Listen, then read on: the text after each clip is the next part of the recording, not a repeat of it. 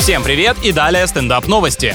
На Филиппинах в ресторане быстрого питания женщине подали запеченное в кляре полотенце вместо жареной курицы. А на кухне теперь кто-то недоумевает, почему приходится вытирать руки куском свежей и сочной грудинки. Подмена обнаружилась, когда сын посетительницы пожаловался на то, что ему трудно откусить и нарезать полученное блюдо. Это переворачивает все представления холостяков о том, что любая вещь, приготовленная во фритюре, становится съедобной. Но ничего, мужики, не унывайте, есть еще майонез и расплавленный сыр.